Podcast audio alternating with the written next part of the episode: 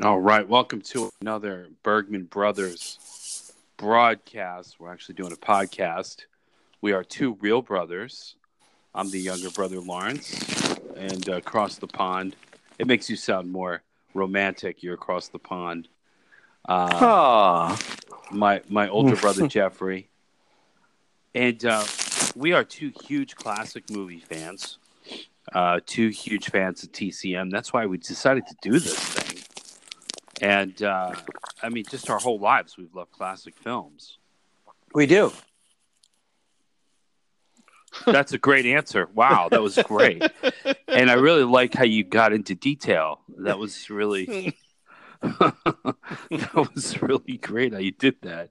Um, so, like we were saying, we're huge fans of Turner Classic Films, and you know one of the things that I love about uh, TCM when they do, you know, the Star of the Month, and you get to see, you know, like this huge spectrum of films that you know that Star of the Month did. You know, so you get to see them in all kinds of movies.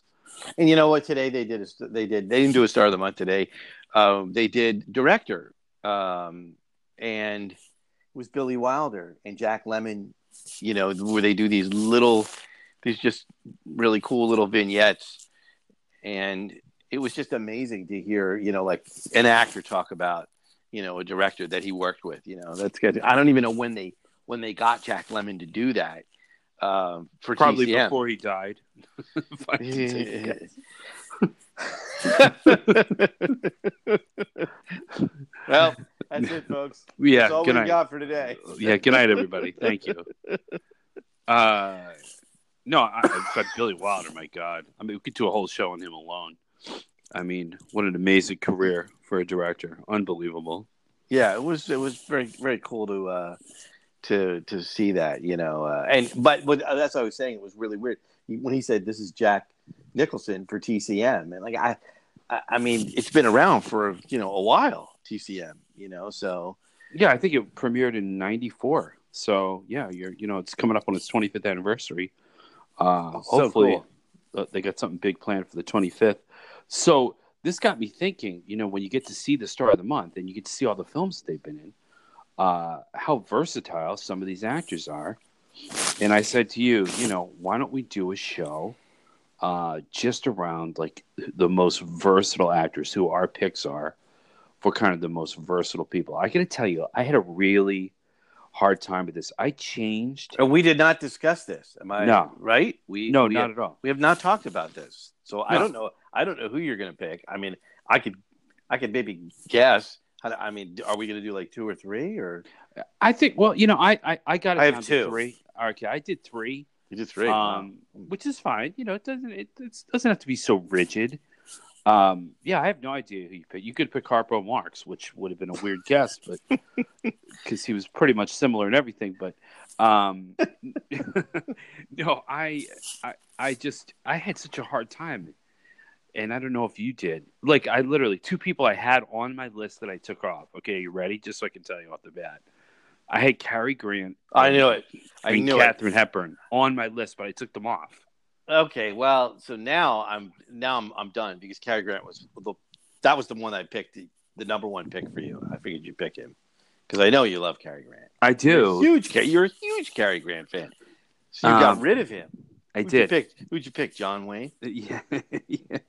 I mean, he he was versatile, but not that versatile. No, no. I went with um. All right, so I'll go with my number three pick here, and and, I, and you know what it is? I didn't think of him right away, and then something hit me, and I was like, oh my god, how did I miss him? Like, he really did a great, uh, just a great series of films and all kinds of films. Henry Fonda. Uh, you picked Henry Fonda. yeah, uh, because Oh my! god, who are you? We never talk about Henry Fonda. Like three times in our whole life, we talk about it. I, I can't I, I can't change my mind. All right. I can't put put somebody new. I realized that when I thought of the movies that he's done, uh, you know, I think of movies like, uh, of course, obviously Grapes of Wrath, great dramatic performance. Um, Oxbow Incident, which is like a great, you know, that's a great movie as well too. Um, and then of course his last film on Golden Pond. Um, and then he does a movie like The Lady Eve, which he is so funny in. That's the Preston Sturges comedy with Barbara Stanwyck. He's hilarious in that movie. He's really funny. He played comedy well. And then I think of him in Once Upon a Time in the West, where he played the character Frank. Well, I don't And know that movie that I don't know that movie that well. It is the he is the darkest character he has ever played. He plays so against type in that, and I mean he's a killer, you know. And it's Sergio Leone film, and he's he's fantastic, and he's absolutely like chilling in it. And I just realized I'm like that guy, you know, kind of floated a little under the radar, but he he was right there. He just made such a cool series of different films. I saw him in a movie called The Male Animal, which was kind of funny. He played a college professor, and it was it was a funny movie, and he was really good in it. Uh, Olivia de Havilland it, it was in it as well too, and How do you not mention Twelve Angry Men? I, I that's what I'm saying. Like it just goes on, and then you know I love Sing- Failsafe. He was great in Failsafe.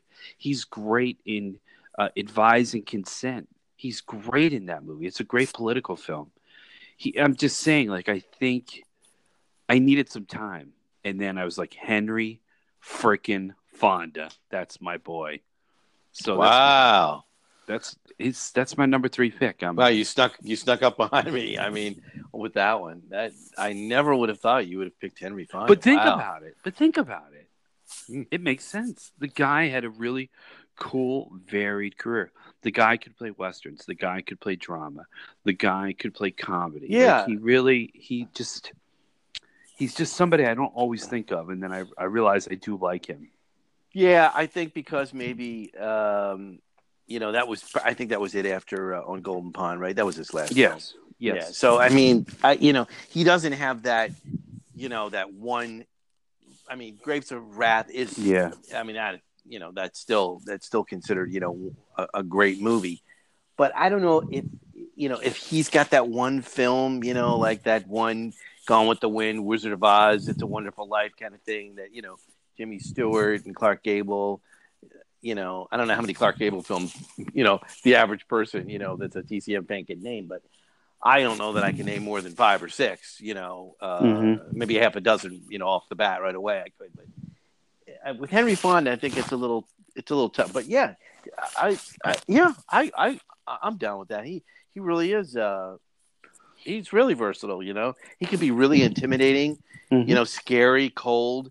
Um, and uh, but you know, I, I Twelve Angry Men is my favorite film he's ever done because he was he was he was a, like a leader in that, and yet he was really he was kind of sensitive and vulnerable and empathetic in that in that you know it's a really neat neat role. Yeah, I, I totally. Um, and I'm, I, and I don't want to put down his performance in on Golden Pond because you know I think at the end it was a reward, not an award, for a really good career. And they were like, you know, oh boy, we better give it to him now. Uh, but his performance in in Twelve Angry Men, yeah, it's, it's fantastic. Absolutely, completely overlooked. Should have won. Gotta say, a man is innocent till proven guilty. it's the word guilty. That's it's That's the Henry Fonda word. If you want to do it, Gu- let's hear you do it. Go ahead. guilty. There you go. There you go. I'm not going to even try. I'm, that's it. I'm not going to try. So, who else? Uh, who do you got on your list? Well, I, I, you know, I went with two people because I picked one person that's a movie star, and then I picked somebody that is was a movie star, but but you think of as a character actor. So let's go with the movie star. You got a guess? You, you- you know It's- me pretty I- well. It's probably. I, I- I'm thinking it's going to be my number one. So I'm going to go with Jimmy Stewart. You you would be wrong. Ah, wow. Uh, Okay. No, I was I was going to go with maybe Jimmy Stewart, Cary Grant, because they are incredibly versatile. But I got to say, Jack Nicholson is my guy, and I'm to tell you why. To tell you why. To tell you why. First of all, I know he's not, you know, doesn't have movies from the 30s, you know, uh, and the 40s. Obviously, he comes a little bit later. But I do have to say that this guy has has been able to play roles uh you know that are i mean he's a leading man in in chinatown he's a leading man in Something's Got to Give. Uh, you know, um, he is. He's One Flew Over the Cuckoo's Nest. He's yeah, right. I mean, that's he won an Oscar for that. I mean, The Shining, Batman. I mean, he plays the Joker, and you know, he had a ball with that, and like that, I think made people look at him a little bit differently when he did the Joker. I mean, the Witches of Eastwick. You know, um, this guy, uh, he he he really could do so much. And then, of course, I loved him in Hoffa. I think that's kind of like an underrated film, I have to say. Um, and then, of course, you know, there's terms of endearment. I mean, there's so many. So By the way, do you that- want to laugh? I really just, I, I literally, he was on my list. He was one of my people because I remembered, I, I thought of all the great dramatic roles he did, and then I'm like, oh my god, he was so funny in terms of endearment. He was Yeah. like such welcome comic relief in a very heavy movie, and he was really funny in it. Yeah, and you know when he plays it, you really, I mean, he plays empathy really well, and he's he's flirty, you know. But I mean, he is he is scary in A Few Good Men. I mean, and and and the other reason I picked him is because, I mean, pretty much anybody will know most of the. I mean, he's got some of the most memorable lines. You know, I mean, his his breakout film, maybe you could say, is Easy Rider. You know, Yeah, and then five easy pieces with the you know the the lunch counter you know the the the, uh, Oh, the lunch yeah. scene no hold the hold the toe hold the chicken salad you know i mean that's like that people know that people know a few good men you can't handle the truth um you know and which is and of course the shining here's johnny he's got some of the most memorable lines uh, ever quoted on film in hollywood. So yeah i think he's he's definitely my pick and he's a movie star and you know sometimes movie stars kind of get pigeonholed where they're you know they're more leading men types and they play the same i mean dustin hoff and al pacino are extremely versatile but i picked jack nicholson i think because he plays nutballs you know he goes he really goes outside you know but then he just plays these adorable kind of cute quirky romantic roles in these cute rom-coms he was you know funny in that movie. Um, oh my gosh, was, was it Meryl Streep? Heartburn. He was Heartburn. pretty funny. yeah He was pretty funny. in in that. that. Yeah, yeah, he yeah. was funny. I mean, I even enjoyed him in Mars Mars Attacks. You know, when he, he was the president. You know, he yeah, just over the top. Yeah, yeah, ex- fun. yeah, totally, yeah. Um, so now the other the other one I picked. Well, hold I'm- on, hold on, hold on, hold on, hold on, hold on. Save it, save it, save it. Oh, hold okay, on. okay, okay. Yeah. So we'll go back. We'll trade. Yes, yes. I broke the Um, rule. I broke the rules, folks. Yeah, yeah. Please settle down. Jack Nicholson's a great pick. It's a great pick. He he really was on my list, and I just I waffled on him too. You couldn't Um, handle it. That's Yeah, I couldn't. I couldn't handle it. That's right. It's so bad. Um, I ended up going with um, 'cause I George trying to Raft. think- I was George thinking- Raft. Such- I knew it. George Raft was half dimensional. He wasn't even one dimensional. The guy just How didn't he get offered every role in Hollywood? I mean, he was offered the role of Jezebel and he turned it down. Yeah, exactly. he really. You know who else was a pretty bad actor? It was popular at the time. Uh, was George Brent, uh, Warner Brothers. Just not a good actor. Oh wow! And he was in a Yeah. lot of films. Tons of movies. Yeah. And Oh, my. you watch him today and you're like, wow, this guy just could not. I mean, he was, you know, good looking and dashing, and I guess that's all he had to be.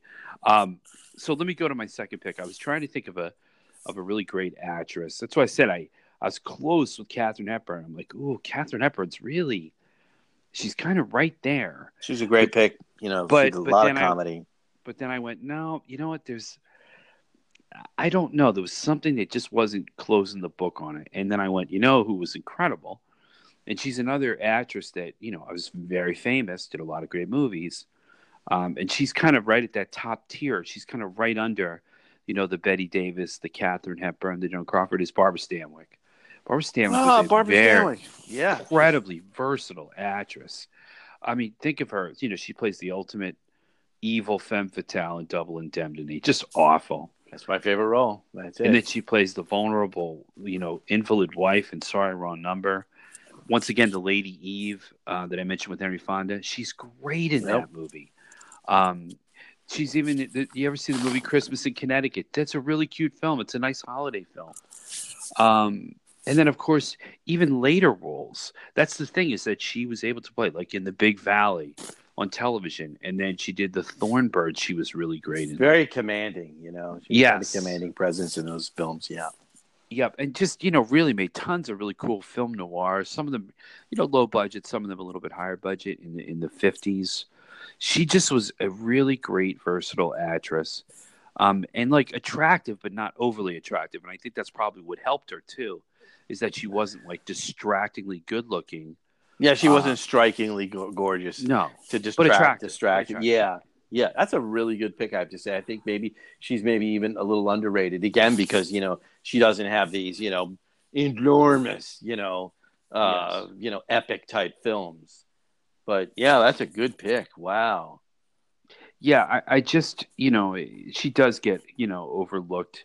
I, I I think when you look at just and she just kept making movies and movies and she made so many films. Uh, she made even a lot of interesting movies in like the early 30s, the uh, pre-code films that she was in. You know, before they they instituted the code, uh, you know, of morality and all that nonsense. Uh, she just had a really interesting career. Stella Dallas was one of her classic films and classic roles. So you know, definitely someone that that that was able to play a lot of different roles. Yeah, she was Overlord, like. I mean, yeah. it was like you know, we, between her, Katharine Hepburn, Mhm. Uh, Bette Davis. I mean, she was like the strong woman. You know, I mean, Yeah, Bette just didn't have a great. I don't know. Bette had a hard time with comedy. Um, you know, she just was not. You know, uh, she was wasn't a knee slapper when you were watching her. I mean, she was kind of funny in. Um, you didn't find that scene in whatever happened to Baby Jane and the. well, well, see now there, now there she was kind of funny because she was campy. yeah, exactly. Yeah, she's so really you kind of la- you kind of Yeah. laugh a little bit at it, but yeah, she just never comedy was never her real thing. But um, there you go. That's it. Barbara Stanwyck. Ah, that's a great pick, Lawrence. That's really good. Uh, well, it's funny we did not pick the same second pick, but yet in a way it's very connected because I picked Fred MacMurray, and they were in double, obviously. So uh, that they were each other's uh, co-stars. Um, yeah, I don't know. I I uh, Fred MacMurray is is you know I mean they they refer to him as the everyman, the guy next door very straightforward. People said that like that was Fred MacMurray, like he he was that guy. And there's this great story that Billy Wilder Billy Wilder tells. Uh, he couldn't, you know, the, everybody turned down the role of Walter Neff in Double Indemnity. They just didn't want to play a murderer, um, and they just think that that was going to be great for their career. So he came to Fred MacMurray, and he he just does his imitation of what Fred MacMurray said. He says, "No, please don't do that to me. I I can't." I, I, I just can't do that. And he says, and, and Billy Waters says, you, you, you can't do it. You're going to be wonderful. And uh, you have to do it.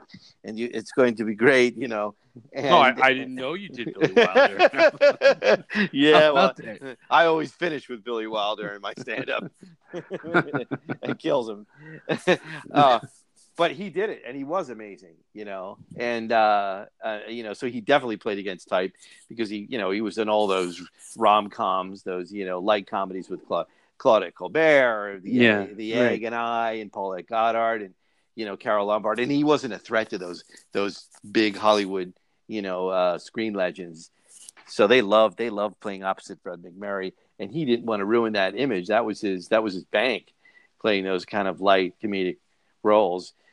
But anyhow, uh, yeah, and so That's an interesting pick. Yeah, I mean, he had such a long career. yeah, really long career. And and and the other thing is, you know, after that, you know, then of course years later, Bill, Billy Wilder tells the second story that he he um, he originally had um, uh, the role was was uh, uh, of uh, Mr. Sheldrake, um, the you know the uh, the the uh, the manager, the executive in the apartment. Um, there was an actor that um, I just can't remember the actor's name. Oh, it'll come to me. He he had a heart attack and died just a few days before the filming. So they he didn't know what to do. So he said, "Ah, Fred MacMurray. He's the Everman. He he can do it. I know he can do it." And he went to Fred MacMurray and he says, "I've got this role for you." You know, and here it is about a, you know, uh, a, a boss, an executive who's having an affair. Yeah. Uh, you know, and, and it's like Fred MacMurray says, "Please, I can't do that. I I don't I don't I, I can't play that kind of a role. I I- just don't want to do that." And of course, he convinced him to do it, and he did it, and he did a great job. he's awesome. Yeah, that. he is. He really is. he's so Yeah. cold. He's so kind of cold, you know, and, and just cool in that movie. So yeah, he played that movie, and then of course he goes to and oh, and then he said to he said to Billy Wilder, he said, "I can't make that movie." He says, "I'm in."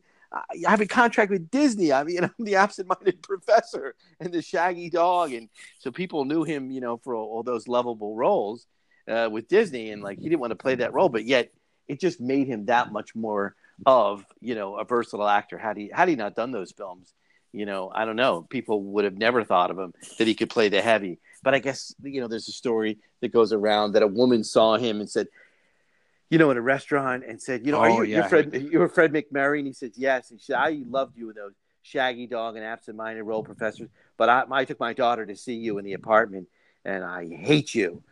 Shame on you, you know. And like he never again took any heavy roles again. But th- th- there you go. It shows you how convincing he was. That's a Yeah. yeah. That's a good pick. I once again, he's like somebody I don't always think about. You know, I, you know, he's he's a fun actor to watch, um, and he usually does play it pretty light. Um, and I think that's why you're so kind of blown away by his performance in And Double he just- Indemnity. and he really, made it, he made it look easy. I mean, a, a role that he's not. It's not a primary role, but in the Caine Mutiny, you know, he's got a really cool part in that movie, and he, he just- does. He does, and you, you really. He's like a weasel. He's He like a- really is a weasel in that. yep, yep. right? it's- I mean, yeah, it, it's like wow, what a great, uh, what a great casting that was for for him to be in that. You know, um, so yeah, and then of course the other reason that kind of fascinates me is he's one of the actors. This is I realize is another segment, but he's one of these Hollywood actors that just his career just kept going and taking off. And you know, eventually he's like the highest paid actor in Hollywood. But they say he brown bags it, you know, to the studio. you know, Oh, yeah, yeah. He was really like an old school, you know, very down to earth kind of guy. He was paid big money, uh, you know, in the '40s, and yet here he, he goes on to be like one of the most successful, you know, television, you know, dads uh, in the '60s. And in My Three Sons, he goes the, he goes right into the he's in the golden age of television, and uh, in My Three Sons. No, it's it's it's an amazing career. I mean, the, the idea it just shows you, you know, that he was truly like an everyman. People just loved him. Yeah, I You don't know- even I don't even know that we could name anybody. Maybe Barbara Stanwyck, uh, actually, you know, because she was uh, she went from a enormous movie career to doing television. Yeah, yeah, very successful, obviously in TV. Yeah, it's uh, pretty funny. Big Valley. Yeah, that is funny. Yeah, I mean, some of those people, I think, listen, they saw, you know, okay, this is where it's headed. You know, they get these good roles, they're getting paid, it's consistent work, they're still out there. You know, why not, right? Uh, you know, and Barbara Stanwyck, you know, everything I've, I've read about her, she just wanted to work. She was restless. You know, she just needed to work, and that's what she loved. She loved Yeah. to work. And and you know it's funny in those days, I like you can you can you kind of sort of understand like they actors were afraid, actresses were afraid to take certain roles because the public had a difficult time separating, you know, the the movie persona with you know the person off screen like that. You had to be really careful roles that that that you would take, you know, where because I think you know as as as we got you know into the 70s, 80s, 90s, you know, I think actors and actresses, you know, they took on more parts. It didn't really matter as much, you know, mattered, but you know, but you know, you could take a role that you know you could take a role of somebody that you know uh, was a mental patient, you know, and you, you you'd still be looked at as you'd be looked at as a great actor, like wow, you know. hmm Yeah, no, uh, Fred MacMurray, nice, nicely done. I'm going to give you some props on that. Yeah, I'll, Um, I'll take that. Once, once again, I, I, I would not have thought of that. I mean, my number one pick, and I already said it, and I, I just think he's just untouchable. It's just Jimmy Stewart. I just don't think there's anyone that covers the ground as well as he does. And my arguments are, you know, just going to name some films. You know, you have Philadelphia Story. He, you know, he, he's hilarious in that. Wins an Academy Award. Then, of course, It's a Wonderful Life, the, uh, the most iconic performance, you know, in a holiday film ever. People are watching it, you know, seventy some years later. Vertigo, which is really he's he's very creepy in that film. I mean, by the end of the movie, he's a guy that's lost his mind. He's completely he's he's out of his gourd. Um, then a movie like Harvey, where he's he plays a guy that's a little off balance, you know, and thinks he sees, you know, a, a, a huge lifelike rabbit. Um, then you've got a movie like Winchester 73, which is a really cool Western. Um, and then Call Northside 777, which is a really cool kind of half documentary film noir piece, which I love. Um, and then a movie that you introduced me two years ago, which I've always liked, The Mortal Storm, which, you know, one of these early films that takes on, you know, the, the rise of, you know, the Nazis. Um, and then, of course, just all the Westerns and the Anatomy of a Murder. I'm sorry, I almost overlooked that. That's one of my favorite performances of his. I love that movie too. I love that Anatomy of Murder. That's a it's a really neat movie. It is. It's Mhm. a great and then Yeah. not and then I didn't even mention Rear Window. I, I just you know, and then he made a bunch of fun comedies in the '60s. Um, he just, I, I, I just don't think there's anybody that really covers the ground that he does, from western to comedy to drama, you know, to thrillers. Uh, I, I, I don't. I don't see anybody um, that did it as well as he did. You know, and I love. So and now, what what film do you think incorporates you know everything? Where he's a little romantic, and you know he's he's. um I mean, we you didn't mention Mr. Smith Goes to Washington. There's so many movies Of course, that, made that's what I'm that are Like, so I- iconic.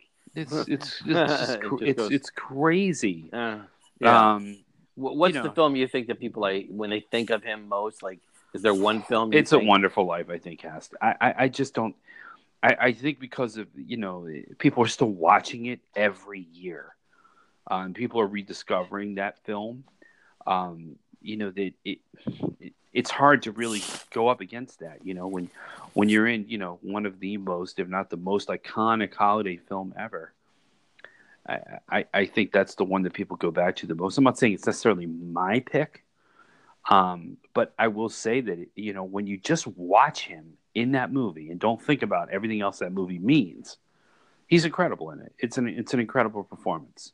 You know, it's vulnerable. He's lovable. Um, you're rooting for him. Um, you know, you're scared for him. He's he's very intense at times. Uh, you know, I mean, it's just a really great performance across the board. I know you love Rear Window, and I think that's obviously a really awesome, all-encompassing performance as well too. You know, he's funny at times. Um, he's doing it from the confines of a wheelchair and still makes it interesting. You know, it's a great performance.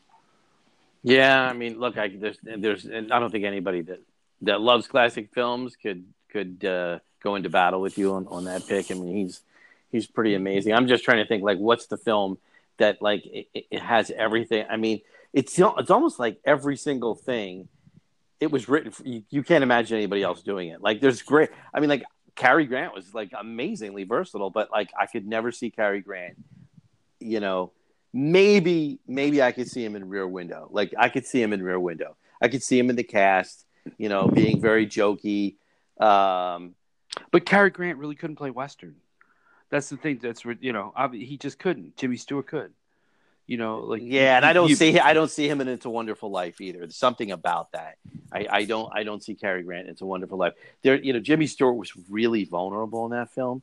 Yes. I mean, you, he, he's just stripped down, you know, and desperate. Um, and I, once again, it's like I don't want to take anything away from Cary Grant. One Yeah. of my favorite Cary Grant roles, which is not a comedy, was Notorious. He's very unlikable. in Yeah, you- of that yeah. film. yeah, you like him in that for for that reason. Yeah, He really is. He's, he plays a dark character, even though he's on Mhm. the right side of the law. He plays Mhm. a dark character, and he gives Ingrid Bergman such a hard time in that film, and and you feel for her, and but he's doing it all for a reason, and you know then you realize at the end when he comes and he saves her, uh, how he really feels about her. Uh, so the great performance, you know, great versatility.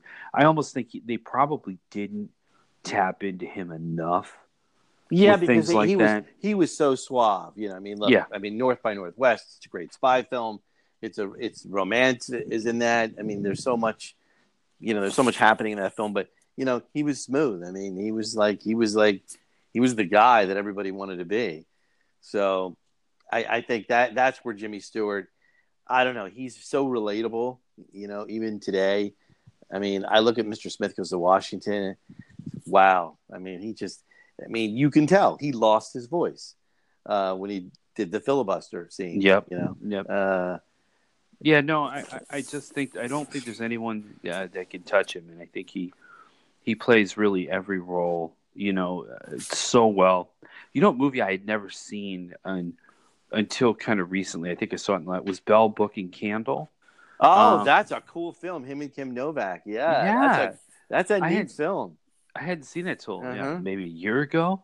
It's just one of those films that escaped me, and I'm like, yeah, that was a fun film, and he was pretty good in it. Yeah, Um, and you know, it's like, how do you go from Vertigo the same year to doing that?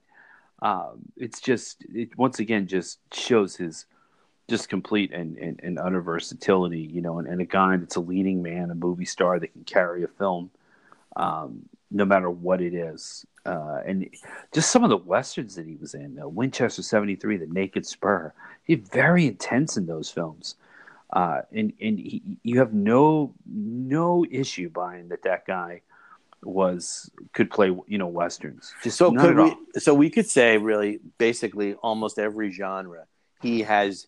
He's he was in a major successful film, and on uh, at least the major genres. You know. Yeah, yeah, I would say that that's fair. Yeah, I think if you use the major the major genres, you know, then, then I think he he's definitely he's right up there. He Western, is. drama, comedy, holiday classic. He's kind of got thriller, covered. yeah, Thriller. suspense, thrillers. Yep. Yep, I mean, he was really great in Rope, in Hitchcock's Rope. yep. Ooh, yeah, he was really. I mean, it's like I like I kind of wanted to see him play more characters like that. You know, um, we sort of get a little bit of that. You know, very you know detective quality in, in Anatomy of a Murder uh, uh, when he's the uh, when he's the attorney. He's yeah, so, he's so awesome in that, you know. And I just love sitting him.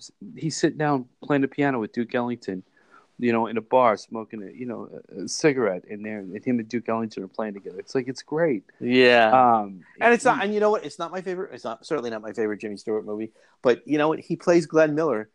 He does it great. He doesn't do an imitation of him. He tries to, you know, kind of capture, you know, the the sense of who he was, and and obviously, you know, it's close to the era uh, of when he played him. Uh, the Spirit of St. Louis. That's another one, you know, where he's Charles Lindbergh. And Yeah, again, there he doesn't. He never does imitations, but you kind of like, wow, that's. I guess that's Charles Lindbergh. I guess that must be Glenn Miller. You know.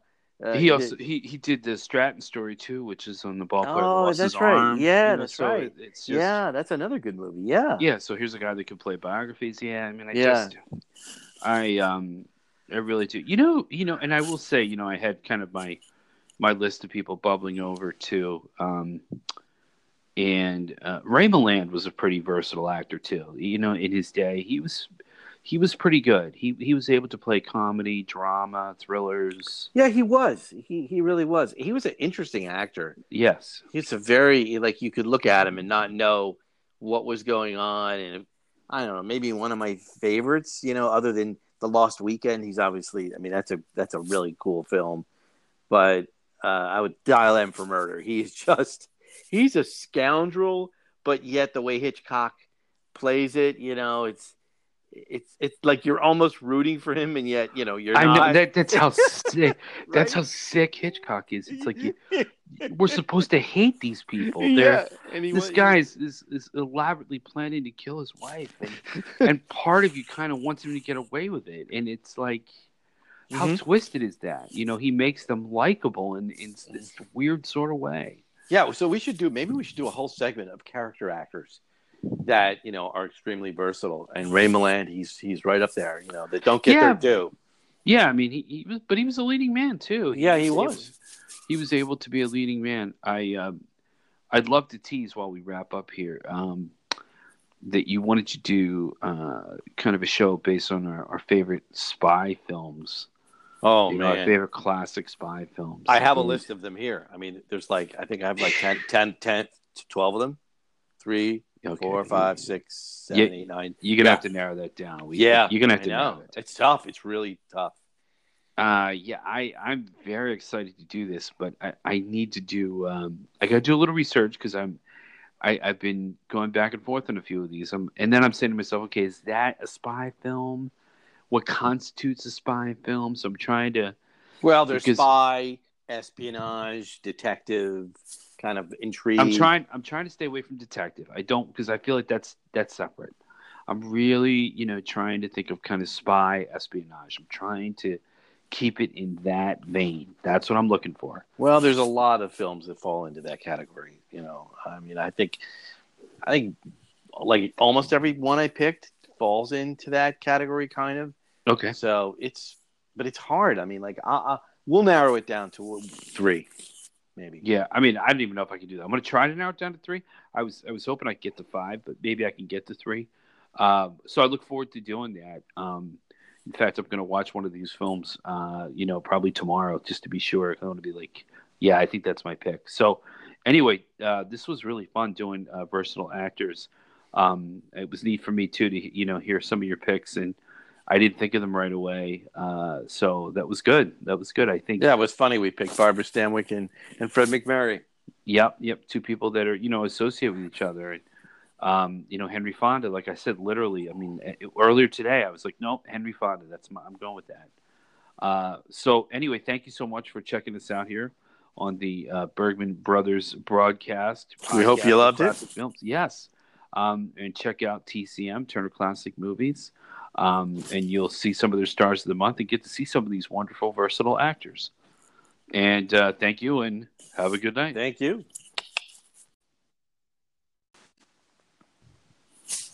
All right, welcome to another Bergman Brothers broadcast. We're actually doing a podcast. We are two real brothers. I'm the younger brother, Lawrence, and uh, across the pond. It makes you sound more romantic. You're across the pond. Uh, my my older brother Jeffrey, and uh, we are two huge classic movie fans. Uh, two huge fans of TCM. That's why we decided to do this thing and uh, I mean, just our whole lives, we've loved classic films. We do. That's a great answer. Wow, that was great. and I really like how you got into detail. That was really that was really great how you did that. Um, so, like we were saying, we're huge fans of Turner Classic Films. And you know, one of the things that I love about uh, TCM when they do, you know, the Star of the Month, and you get to see you know like this huge spectrum of films that you know that star of the month did you know so you get to see them in all kinds of movies and you know what today they did is they did they didn't do a star of the month today um, they did director um, and it was billy wilder and jack lemmon you know where they do these little these just really cool little vignettes and it was just amazing to hear, you know, like an actor talk about, you know, a director that he worked with. You know, that's good. I don't even know when they when they got Jack Lemmon to do that. Um, for probably TCM. before he died.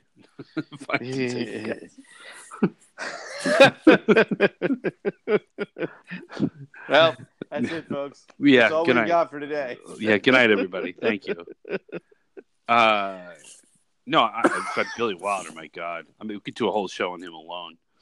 I mean, what an amazing career for a director! Unbelievable. Yeah, it was. It was very very cool to uh, to to see that. You know, uh, and but but that's what I was saying. It was really weird when he said this is Jack Nicholson for TCM, and like I, I, I mean, it's been around for you know a while. TCM, you know, so yeah, I think it premiered in '94. So yeah, you're you know it's coming up on its 25th anniversary. Uh, so hopefully, cool. they got something big planned for the 25th. So this got me thinking, you know, when you get to see the star of the month and you get to see all the films they've been in, uh, how versatile some of these actors are. And I said to you, you know, why don't we do a show uh, just around like the most versatile actors who our picks are for kind of the most versatile people. I got to tell you, I had a really hard time with this. I changed. And we did not discuss this. Am I No. right? We No, we not have, at all. We have not talked about this, so I don't know. I don't know who you're going to pick. I mean, I could, I could maybe guess. How to, I mean, are we going to do like two or three, or I think. Well, you know, I I, I got. It I have two. Three. Okay, I did three. you did three? um, which is fine. You know, it doesn't it, it doesn't have to be so rigid. Um, yeah, I have no idea who you pick. You could pick Harpo Marx, which would have been a weird guess, but because he was pretty much similar in everything. But um, no, I, I I just I had such a hard time, and I don't know if you did. Like I literally two people I had on my list that I took off. Okay, you ready? Just so I can tell you off the bat. I had Cary Grant. I knew it. I knew Katharine Hepburn on my list, but I took them off. Okay, well, so now I'm now I'm I'm done because Cary Grant was the that was the one I picked the, the number one pick for you. I figured you'd pick him because I know you love Cary Grant. I You're do. huge. You're a huge Cary Grant fan. So you got Um, rid of him. I Who'd You did. pick, who'd you pick? John Wayne. Yeah. I mean, he he was versatile, but not that versatile. No, no. I went with um. All right, so I'll go with my number three pick here, and and I, you know what it is? I didn't think of him right away, and then something hit me, and I was like, oh my god, how did I miss him? Like, he really did a great, uh, just a great series of films and all kinds of films. Henry Fonda. Uh, you picked Henry Fonda. yeah, uh, because Oh my I- god, who are you? We never talk about Henry Fonda. Like three times in our whole life, we talk about it. I, I can't I, I can't change my mind. All right. I can't put put somebody new. I realized that when I thought of the movies that he's done, uh, you know, I think of movies like, uh, of course, obviously Grapes of Wrath, great dramatic performance. Um, Oxbow Incident, which is like a great, you know, that's a great movie as well too. Um, and then of course his last film on Golden Pond. Um, and then he does a movie like The Lady Eve, which he is so funny in. That's the Preston Sturges comedy with Barb Stanwyck. He's hilarious in that movie. He's really funny. He played comedy well. And then I think of him in Once Upon a Time in the West, where he played the character Frank. Well, I don't And know that movie that. I don't know that movie that well. It is the he is the darkest character he has ever played. He plays so against type in that, and I mean he's a killer, you know. And it's Sergio Leone film, and he's he's fantastic, and he's absolutely like chilling in it. And I just realized I'm like that guy, you know, kind of floated a little under the radar, but he he was right there. He just made such a cool series of different films. I saw him in a movie called The Male Animal, which was kind of funny. He played a college professor, and it was it was a funny movie, and he was really good in it. Uh, Olivia de Havilland it, it was in it as well too, and How do you not mention Twelve Angry Men? I, I that's what I'm saying. Like it just goes on, and then you know I love Failsafe. He was great in Failsafe. He's great in uh, Advise and Consent. He's great in that movie. It's a great political film. He, I'm just saying, like I think I needed some time, and then I was like Henry frickin' Fonda. That's my boy.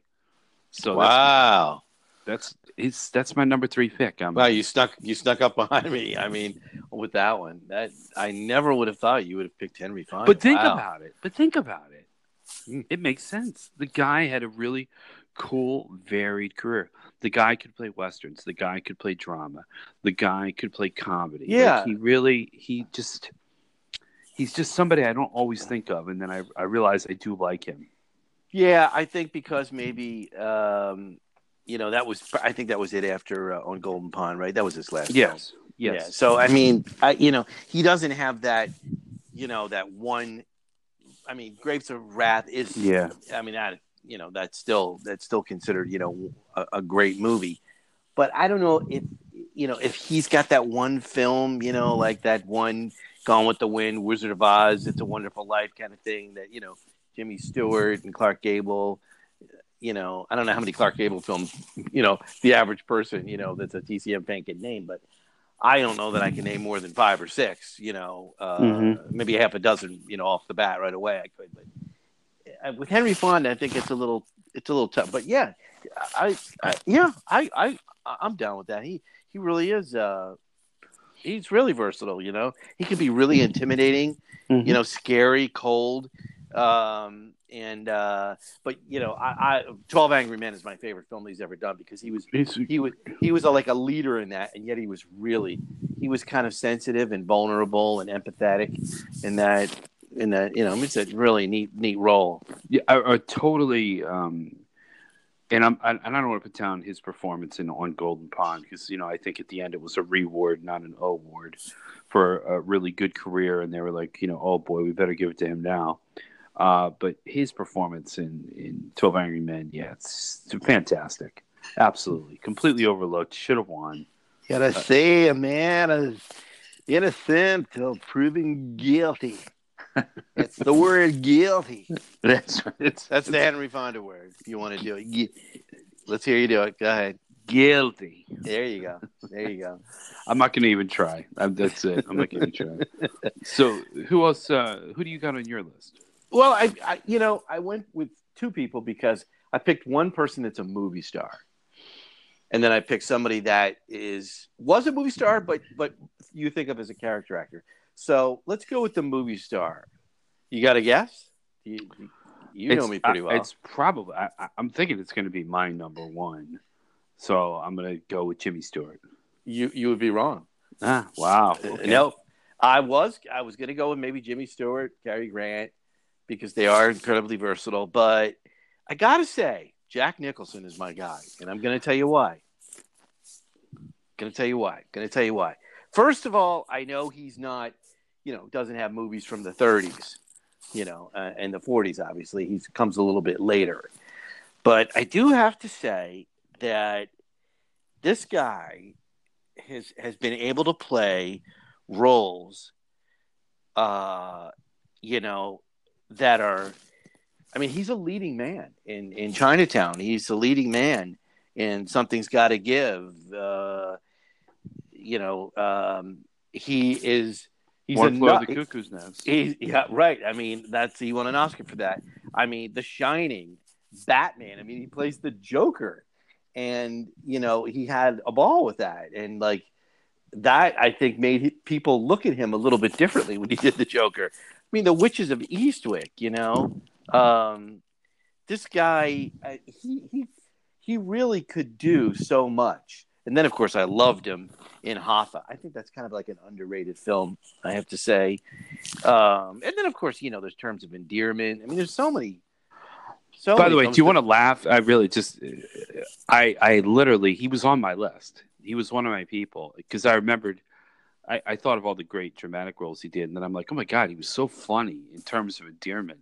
He was Yeah. like such welcome comic relief in a very heavy movie, and he was really funny in it. Yeah, and you know when he plays it, you really, I mean, he plays empathy really well, and he's he's flirty, you know. But I mean, he is he is scary in A Few Good Men. I mean, and and and the other reason I picked him is because, I mean, pretty much anybody will know most of the. I mean, he's got some of the most memorable lines.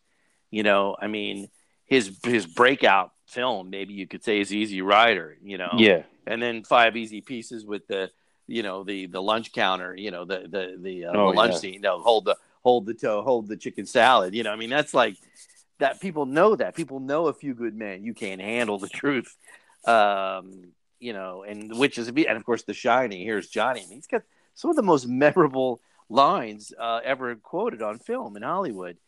So yeah i think he's he's definitely my pick and he's a movie star. And you know sometimes movie stars kind of get pigeonholed where they're you know they're more leading men types and they play the same i mean dustin hoff and al pacino are extremely versatile. But i picked jack nicholson i think because he plays nutballs you know? He goes he really goes outside you know? But then he just plays these adorable kind of cute quirky romantic roles in these cute rom-coms he was you know? funny in that movie. Um, oh my gosh, was, was it Meryl Streep? Heartburn. He was pretty funny. yeah He was pretty in funny. Yeah, yeah, he yeah, was funny. I mean, I even enjoyed him in Mars Mars Attacks. You know, when he, he was the president. You know, he yeah, just over the top. Yeah, yeah, yeah, totally, yeah. Um, so now the other the other one I picked. Well, hold I'll- on, hold on, hold on, hold on, hold on, hold on. Save it, save it, save it. Oh, hold okay, on. okay, okay. Yeah. So we'll go back. We'll trade. Yes, yes. I broke the Um, rule. I broke the rules, folks. Yeah, yeah. Please settle down. Jack Nicholson's a great pick. It's a great pick. He he really was on my list, and I just I waffled on him too. You couldn't Um, handle it. That's Yeah, I couldn't. I couldn't handle it. That's right. It's so bad. Um, I ended up going with um, 'cause George I was Raft. think- I was George George Raft. Raft. It was such- I knew it. George Raft was half dimensional. He wasn't even one dimensional. How did he get offered every role in Hollywood? I mean, he was offered the role of Jezebel and he turned it down. Yeah, exactly. he really, you know who else was a pretty bad actor? It was popular at the time. Uh, was George Brent, uh, Warner Brothers. Just not a good actor. Oh wow, and he was in a Yeah. lot of films. Tons of movies. Yeah, And Oh, my. you watch him today and you're like, wow, this guy just could not. I mean, he was, you know, good looking and dashing, and I guess that's all he had to be. Um, so let me go to my second pick. I was trying to think of a of a really great actress. That's why I said I, I was close with Katharine Hepburn. I'm like, ooh, Katharine Hepburn's really she's kind of right there. she's a great pick. You know, But- she did a but lot of then I- comedy. But then I went, no, you know what? There's I don't know. There was something that just wasn't closing the book on it. And then I went, you know who was incredible? And she's another actress that, you know, I was very famous, did a lot of great movies. Um, and she's kind of right at that top tier. She's kind of right under, you know, the Bette Davis, the Katharine Hepburn, the Joan Crawford is Barbara Stanwyck. Barbara Stanwyck a Barbara very Stanwyck. Yeah, incredibly versatile actress. I mean, think of her. You know, she plays the ultimate evil femme fatale in Double Indemnity. Just awful. that's my favorite role. That's it. And then she plays the vulnerable, you know, invalid wife in Sorry Wrong Number. Once again, the Lady Eve uh, that I mentioned with Henry Fonda. She's great in that movie. Um, she's even. You ever see the movie Christmas in Connecticut? That's a really cute film. It's a nice holiday film. Um, and then, of course, even later roles. That's the thing is that she was able to play like in the Big Valley on television, and then she did the Thornbird. She was really great in. very commanding. You know, she Yes. had a commanding presence in those films. Yeah, Yep, and just you know, really made tons of really cool film noirs. Some of them, you know, low budget. Some of them a little bit higher budget in the in the fifties. She just was a really great, versatile actress, um, and like attractive, but not overly attractive. And I think that's probably what helped her too, is that she wasn't like distractingly good looking. yeah. She Uh, wasn't strikingly go- gorgeous No, to distract, attractive. distracted. But Yeah, yeah. That's a really good pick. I have to say. I think maybe she's maybe even a little underrated again because you know she doesn't have these you know enormous you know uh Yes. you know epic type films. But yeah, that's a good pick. Wow. yeah, I, I just you know she does get you know overlooked. I, I think when you look at just and she just kept making movies and movies and she made so many films. Uh, she made even a lot of interesting movies in like the early 30s, the uh, pre-code films that she was in. You know, before they they instituted the code, uh, you know, of morality and all that nonsense. Uh, she just had a really interesting career. Stella Dallas was one of her classic films and classic roles. So you know, definitely someone that that that was able to play a lot of different roles. Yeah, she was like. I mean, Yeah. it was like you know we- between her, Katharine Hepburn, Mhm. uh, Bette Davis. I mean, she was like the strong woman. You know, I mean, Yeah, Bette just didn't have a great. I don't know. Bette had a hard time with comedy. Um, you know, she just was not. You know, uh, she was wasn't a knee slapper when you were watching her. I mean, she was kind of funny in. Um, you didn't find that scene in whatever happened to Baby Jane and the. well, well, see now there, now there she was kind of funny because she was campy. Yeah, exactly. Yeah, she's so really you kind going of over. la- you kind of Yeah. laugh a little bit at it, but yeah, she just never comedy was never her real thing. But um, there you go. That's. Barbara Stanwyck.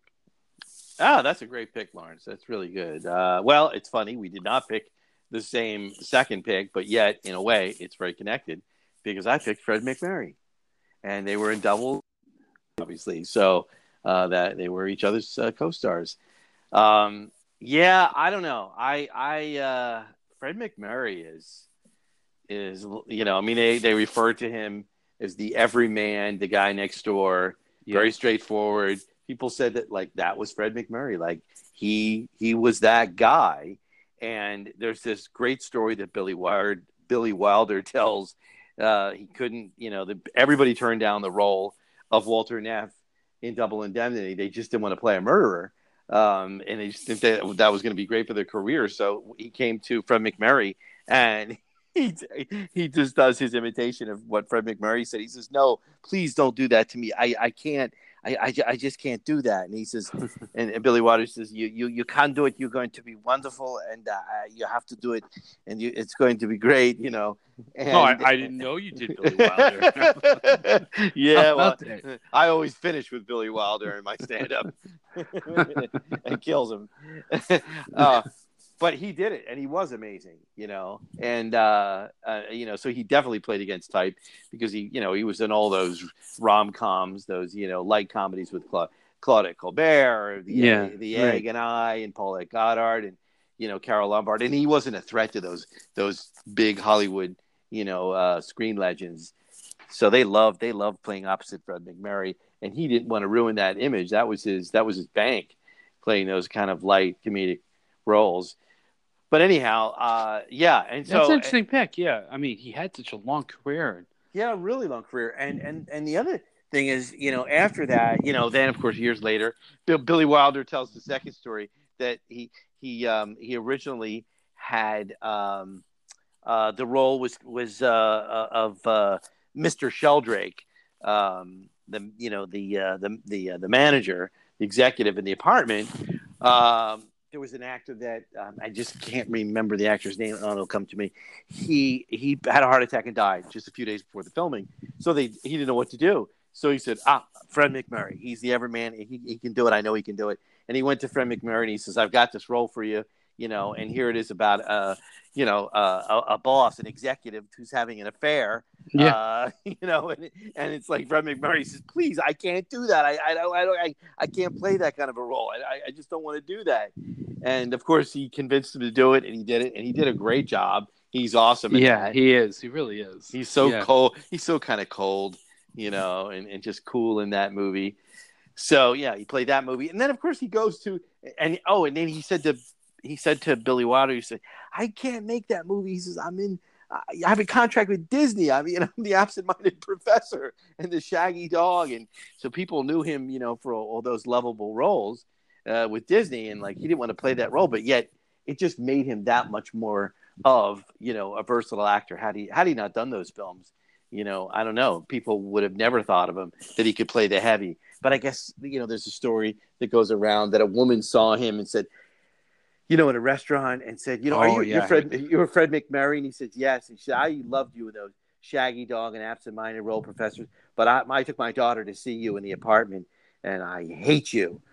Shame on you, you know. And like he never again took any heavy roles again.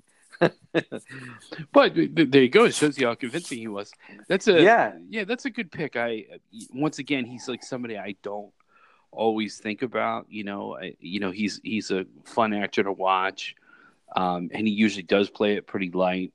Um, and I think that's why you're so kind of blown away by his performance in And Double he just- Indemnity. and he really, made it, he made it look easy. I mean, a, a role that he's not. It's not a primary role, but in the Caine Mutiny, you know, he's got a really cool part in that movie, and he, he, just- does. He does, and you, you really, he's like a weasel. He's he like a- really is a weasel in that. yep, yep. right? It's- I mean, yeah, it, it's like wow, what a great, uh, what a great casting that was for for him to be in that. You know, um, so yeah, and then of course the other reason that kind of fascinates me is he's one of the actors. This is I realize this is another segment, but he's one of these Hollywood actors that just his career just kept going and taking off. And you know, eventually he's like the highest paid actor in Hollywood, but they say he brown bags it, you know, to the studio. you know, Oh, just- yeah, yeah. He was really like an old school, you know, very down to earth kind of guy. He was paid big money, uh, you know, in the 40s.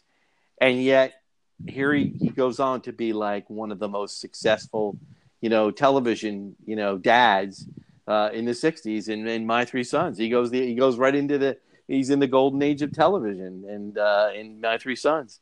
No, it's it's it's an amazing career. I mean, the, the idea it just shows you, you know, that he was truly like an everyman. People just loved him. Yeah, I You don't know- even I don't even know that we could name anybody. Maybe Barbara Stanwyck, uh, actually, you know, because she was uh, she went from a enormous movie career to doing television.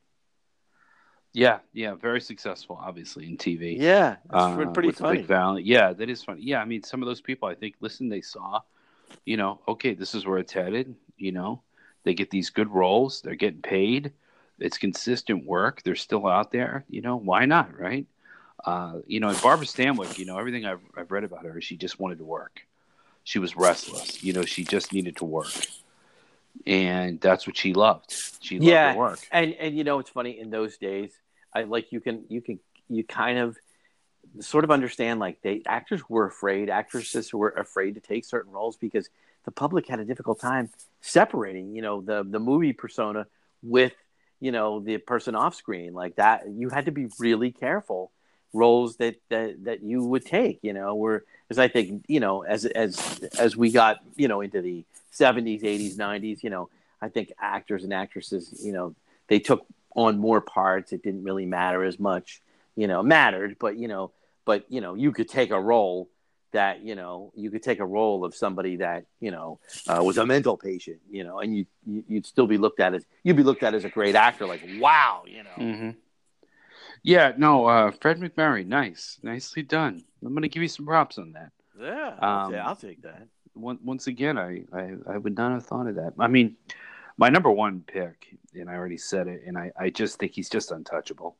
It's just Jimmy Stewart. I just don't think there's anyone that covers the ground as well as he does. And my arguments are, you know, just going to name some films. You know, you have Philadelphia Story. He, you know, he, he's hilarious in that. What's an Academy Award? Then, of course, It's a Wonderful Life, the, uh, the most iconic performance, you know, in a holiday film ever. People are watching it, you know, 70 some years later. Vertigo, which is really, he's, he's very creepy in that film. I mean, by the end of the movie, he's a guy that's lost his mind. He's completely he's he's out of his gourd. Um, then a movie like Harvey, where he's he plays a guy that's a little off balance, you know, and thinks he sees, you know, a, a, a huge lifelike rabbit.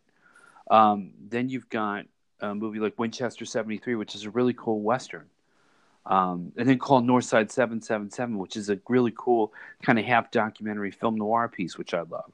Um, and then a movie that you introduced me two years ago, which I've always liked, The Mortal Storm, which, you know, one of these early films that takes on, you know, the, the rise of, you know, the Nazis.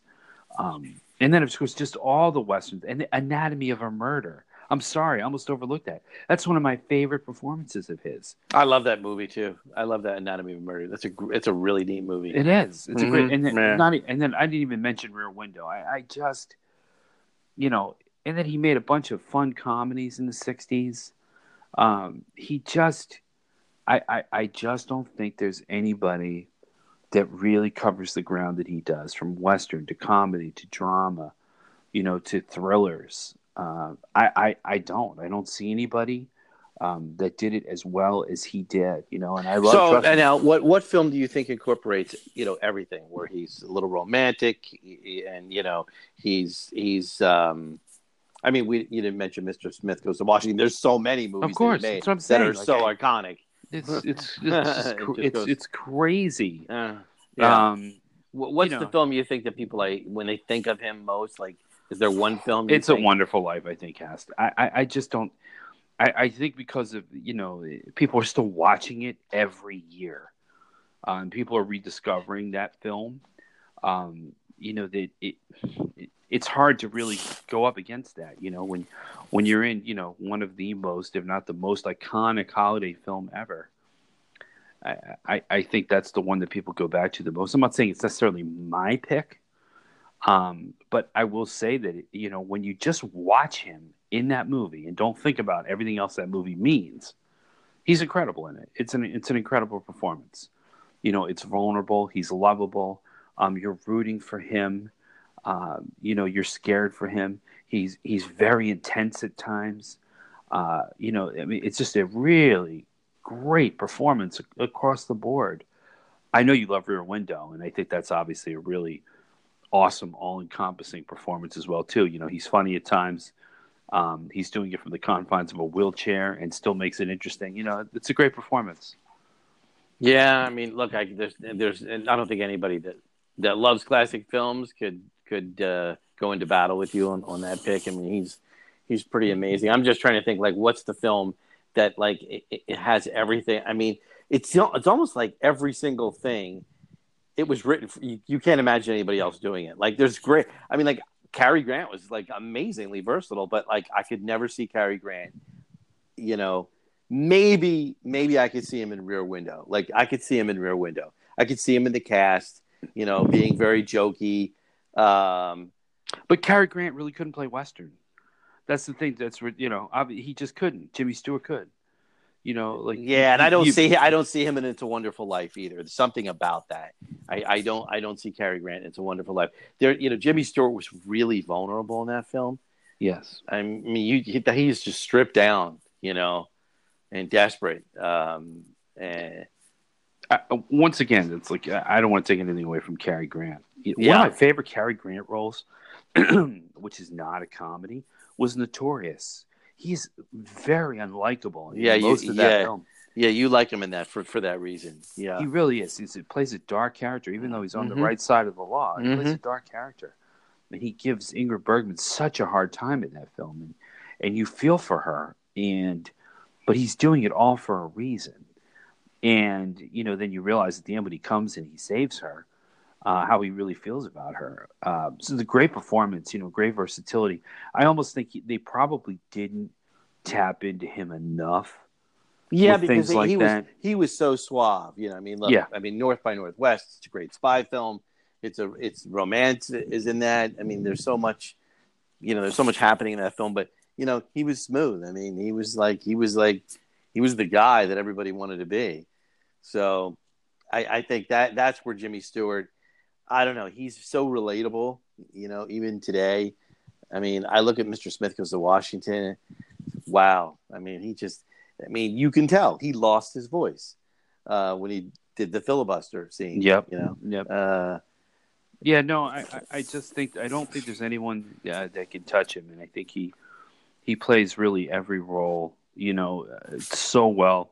You know, what movie I had never seen un, until kind of recently. I think I saw it. In, that was Bell Book and Candle. oh, Um, that's a cool film. Him and Kim Novak. Yeah. Yeah. That's a, that's a I neat had- film. I hadn't seen it till Uh-huh. maybe a year ago.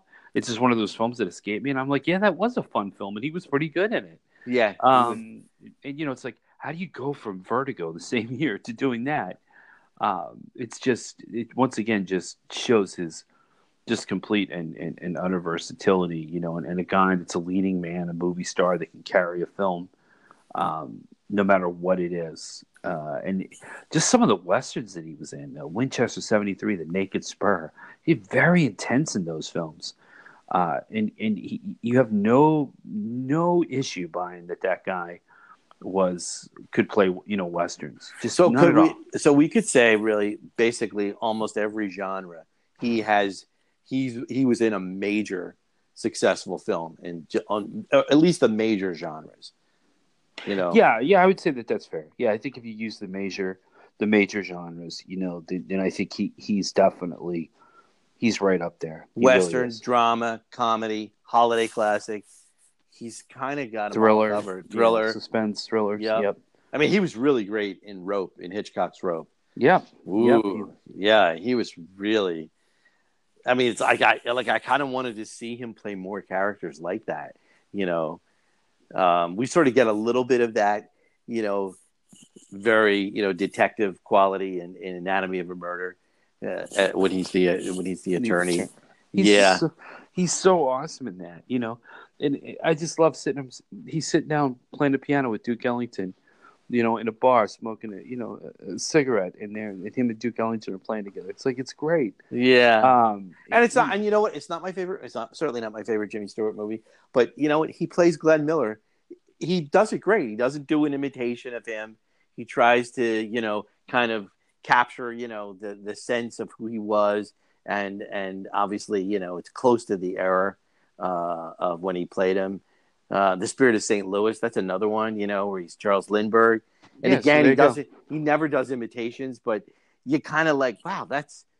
I guess that's Charles Lindbergh. I guess that must be Glenn Miller. You know. Uh, he also did- he, he did the Stratton story too, which is on the ball player. Oh, lost that's his right. arm, Yeah, you know, that's so right. it- it's just, yeah, that's another good movie. Yeah. yeah. So here's a guy that can play biographies. Yeah, I mean, I Yeah. just, I um, I really do. You know, you know, and I will say, you know, I had kind of my my list of people bubbling over to um, and uh, Ray Milland was a pretty versatile actor too. You know, in his day, he was he was pretty good. He he was able to play comedy, drama, thrillers. Yeah, he was. He he really was. He was an interesting actor. Yes, he's a very like you could look at him and not know what was going on, and I don't know, maybe one of my favorites. You know, other than the Lost Weekend, he's obviously. I mean, that's a that's a really cool film, but uh, I would dial M for Murder. He's just he's a scoundrel, but yet the way Hitchcock plays it, you know, it's it's it's like you're almost rooting for him, and yet you know you're. I not. know that that's how sick that's how sick Hitchcock is. It's like you, we're supposed to hate these people. They're, yeah, and he, this guy is, is, is elaborately planning to kill his wife, and and part of you kind of wants him to get away with it, and it's like.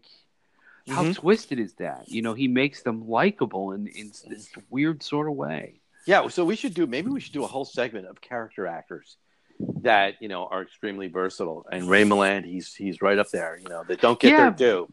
Yeah, I mean, he, he was, but he was a leading man too. He yeah, he was. was. He was able to be a leading man. I, uh, I'd love to tease while we wrap up here um, that you wanted to do uh, kind of a show based on our, our favorite spy films. Oh you man, know, favorite classic spy films. I have a list of them here. I mean, there's like I think I have like 10, 10, 10 12 of them.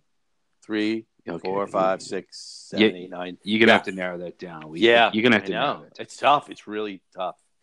Uh, yeah, I I'm very excited to do this, but I, I need to do um I got to do a little research because I'm I I've been going back and forth on a few of these. Um, and then I'm saying to myself, okay, is that a spy film? What constitutes a spy film? So I'm trying to.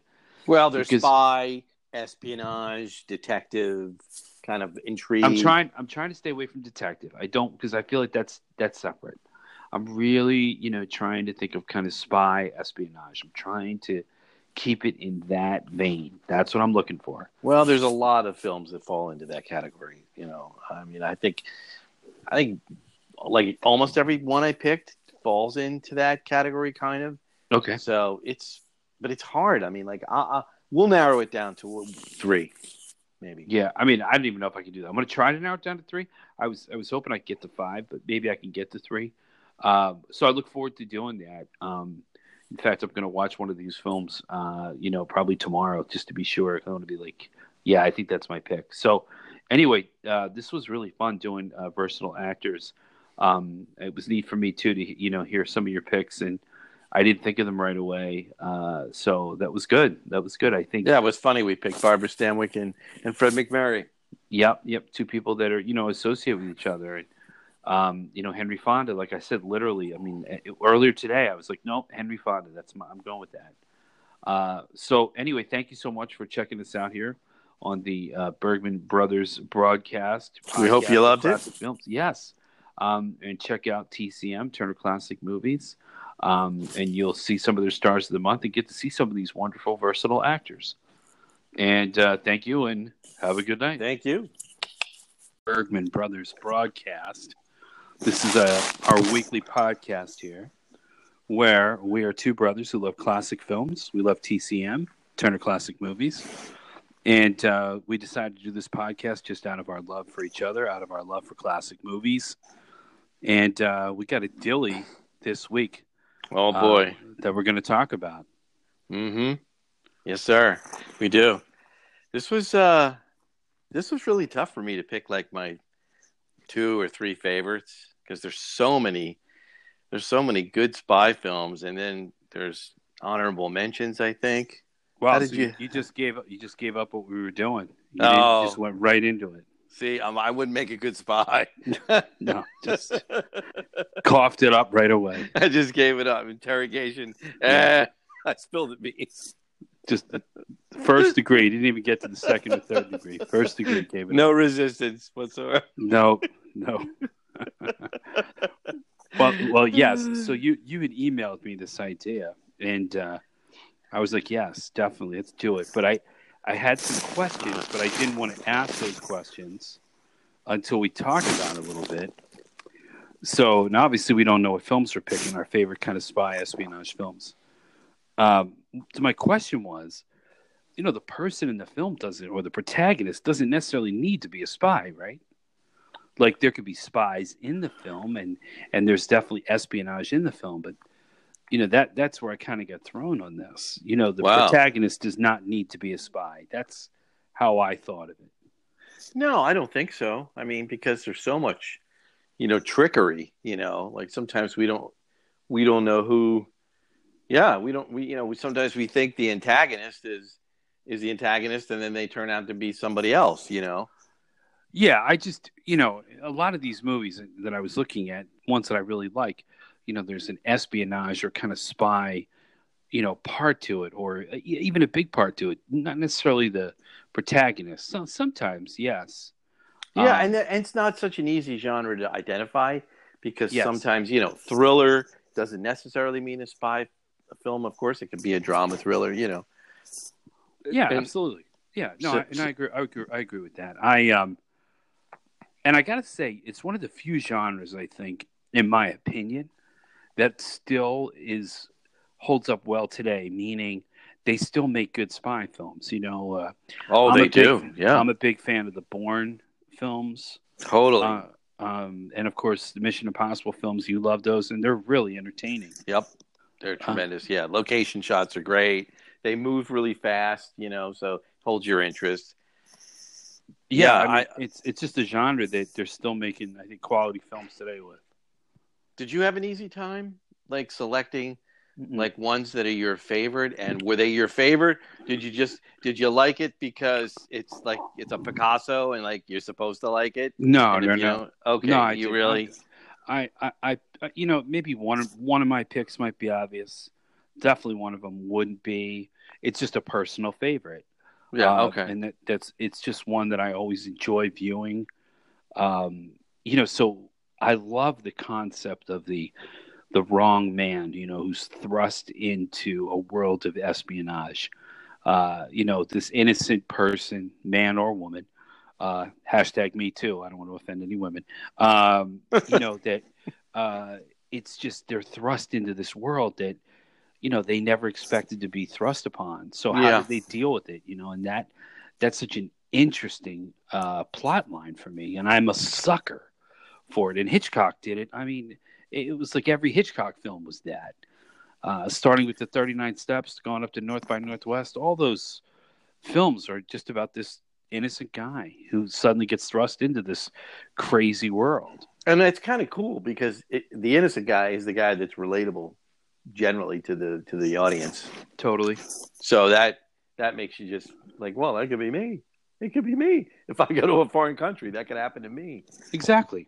Exactly. I, I, I could be thrust into a world of espionage, and I would fail miserably. I, I just I would get everyone killed. It's so it's so true. It, it, it, wow, it's really true about Hitchcock. I mean, even when I think of like the man who knew too much with Jimmy Stewart, Dark Yeah. Day, and like you know, Jimmy Stewart was uh, well, he was a doctor, I think, and uh, and there he was, you know, thrown into like this whole giant intrigue and an assassination attempt. Not necessarily your a, a traditional spy a film, but nevertheless, that that meets the uh, Meets the criteria. yeah, Good. it totally meets the criteria for uh, suspense, Okay. but yet you know, uh, but yet you know, regular guy, just wrong place, wrong time. Yeah. So one of one of my favorites is directed by Fritz Lang from 1944, and Fritz Lang, obviously German. He'd escaped from uh, Germany, you know, during the rise of the Nazis. You will be sent to the Russian front. Thank you, Schultz. Jawohl, Uh, Commandant. and uh, he um, that had a profound effect upon the movies that he made. Um, so I picked this one from 1944. Ray Milland, Ministry of Fear, is one of my favorite. Wow. Wrong man gets thrown into a world of Nazi spies and espionage. You know, simple plot. Well, I shouldn't say that really. He's a mental patient who's uh, let go from an institution for supposedly killing his wife, but he really didn't. Um, she was terminally ill, and he was going to give her poison to put her out of her misery, and then he decided not to, and then she ends up committing suicide with the poison. So he's kind of wrongfully convicted, I guess, but he's released. He's let go, and he ends up at this carnival, and he he guesses the weight of a cake correctly, and the cake has these Nazi secrets in it, this microfilm, and he has no idea. He takes the cake with him, and suddenly everybody wants this cake. And all these people are vying to get this cake from him. It's almost comical in the sense that the cake is used as a device. Um, but he is just thrust into a world of this Nazi spying and trying to out these people. I have not seen this film. I have to say. Wow. Yep. Well- you got you got me on this one. I haven't. when we're it. done, hang up and watch the film. Um, it has all the film noir elements too. It's very dark. Um, and you know, of course, the war is still going on at this time, so you feel the war. It's a really cool flick. You know, it's it, it's mystery, it's thriller, film noir, definitely spy, definitely espionage, um, and it, it it's just kind of a neat flick. It's not one that you know is probably on everybody's radar. It's probably not even considered one of his best films, but for some reason, I am just a sucker for it. Every time I see it, I watch it, I own it, I love it. Um, so there now, you go. now, now, just to talk, just to reference TCM for a minute, do, have they run this uh, on TCM? I believe I have seen it on TCM. Oh, yes. cool! Wow, that's awesome. That's Um, great. So next time it's on, I'll let you know. Wow, Ministry of Fear. Yep. Cool. Check it out. Uh, would not have thought uh, you you got me on that one. You know, if we're if we're going to go with three, I mean, I I have You can Great. go with more. I'm, I'm gonna. Yeah. If you're having a hard time, that's fine. Yeah, I, I'll make some honorable mentions when you know at the end. But I, I well, this was, uh, hmm, you know, I, the first one I'm going to go with uh, is maybe my favorite, partially sentimentality. Uh, it's it's going to be a James Bond film, and I'll, I'll give you if you want to guess, you you you can uh, for fun. No, no, I don't want to take away your thunder. Go for it. uh, Goldfinger. yep, that's the one. Yeah, I mean, I'll tell you what. Here's here's how I I I arrived at this uh, in kind of a in a roundabout way because when you know you think of spy films, there's I mean there's there's like you said there's the Mission Impossible's, there's the Bourne Legacy, there's uh, you know the Spy Who Came in from the Cold, the Ipcress File, uh, you know there's uh, the Third Man, the Thirty Nine Steps. I mean there's so many, but what I started to think is what about the spoof films? you know, that were made on spy films, Austin Powers, and then more recently, Melissa McCarthy. She starred in the movie The Spy, which I just thought was hilarious. It was Mhm. so funny. But, you know, it's almost as though Goldfinger has become, it's like two genres. It, it, be, it was the, you know, considered one of the greatest, you know, James Bond films, but yet it's now kind of like almost a spoof in a way because it's a little campier uh, than it was, you know. But it doesn't take itself too seriously. You know, the film when it came out, there was a lot of humor in the film, and but yet, you know, with the car, you know, the James Bond Aston Martin, which I, you know, I mean, I had the little model when I was a kid, and then you've got the James, the John Barry score, great songs, great music, great title song and then you've got like one of the great villains, Gert Fröbe, uh, Pussy Galore. I mean, it's it's very cartoonish. By the way, You know- I read that he didn't speak any English, Oh, And that it was- true. all phonetic. That he had to. Yeah, well, they tried. I mean, they tried, but you couldn't understand him. So there was an actor that they had to dub his entire performance. It's it's amazing. Like, you know, and it's great. I mean, you know, it My favorite line. career. My favorite line in that movie. Uh, no, Mr. Bond, I expect you to die. Exactly. That's fantastic. Great line. Delivered. Whoever delivered it did a great job. yeah, yeah. So I mean, that kind of that fills the whole thing for me because it's your it's it's one of the great spy films, but yet it's also a spoof. So it it takes itself not too seriously, but it's fun. It moves. I mean, the location shots are amazing. You know, I love that he tried to cheat him at golf, and then he still won. Right? that was yeah, it's one of the best parts right. of the movie. He out he out cheated him. You know, Exactly. It's Exactly. it, it's it's uh it's yeah it's it's going to be my all-time favorite you know? Anything else is just uh it meets all the criteria for you know humor intrigue and you know silly silly uh villains you know? I mean he's like i mean he's been parodied by so many you know animated Oh, yeah, shows course, you know? so yeah so that's my first pick. Well, um, since we're on that line, I wouldn't have probably. I was going to move this up, but since we're talking about that, I'll go with mine, Mhm. and it's it's from Russia with Love. It's always been my Mm. favorite Oh, James yeah. Bond. film. yeah. Yeah. Goldfinger is really kind of probably a close second for me. Um, but From Russia with Love is just like where it was all coming together, you know, where Dr. No was really good, uh, but they were still kind of working it out a little bit. And then by the time they made Rush From Russia with Love, like just a year later, it was just, it was incredible, you know. So the movie is exciting, it's fun. It wasn't over technical with all the gadgets. There were a couple of cool gadgets, like his briefcase, which I love, the exploding briefcase.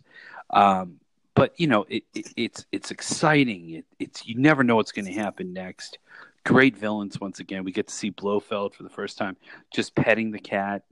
Um, Rosa Klebb, played by uh, Lotte Lenya, is awesome villain. Fantastic. Uh, and I almost think that she was like when Austin when they made when Mike Myers made Austin Powers when he created the character of Frau Farbissina, you know. Oh, totally, right? I mean that's like that comes from very. right? And Yeah, so- and you know, there's some real subtle.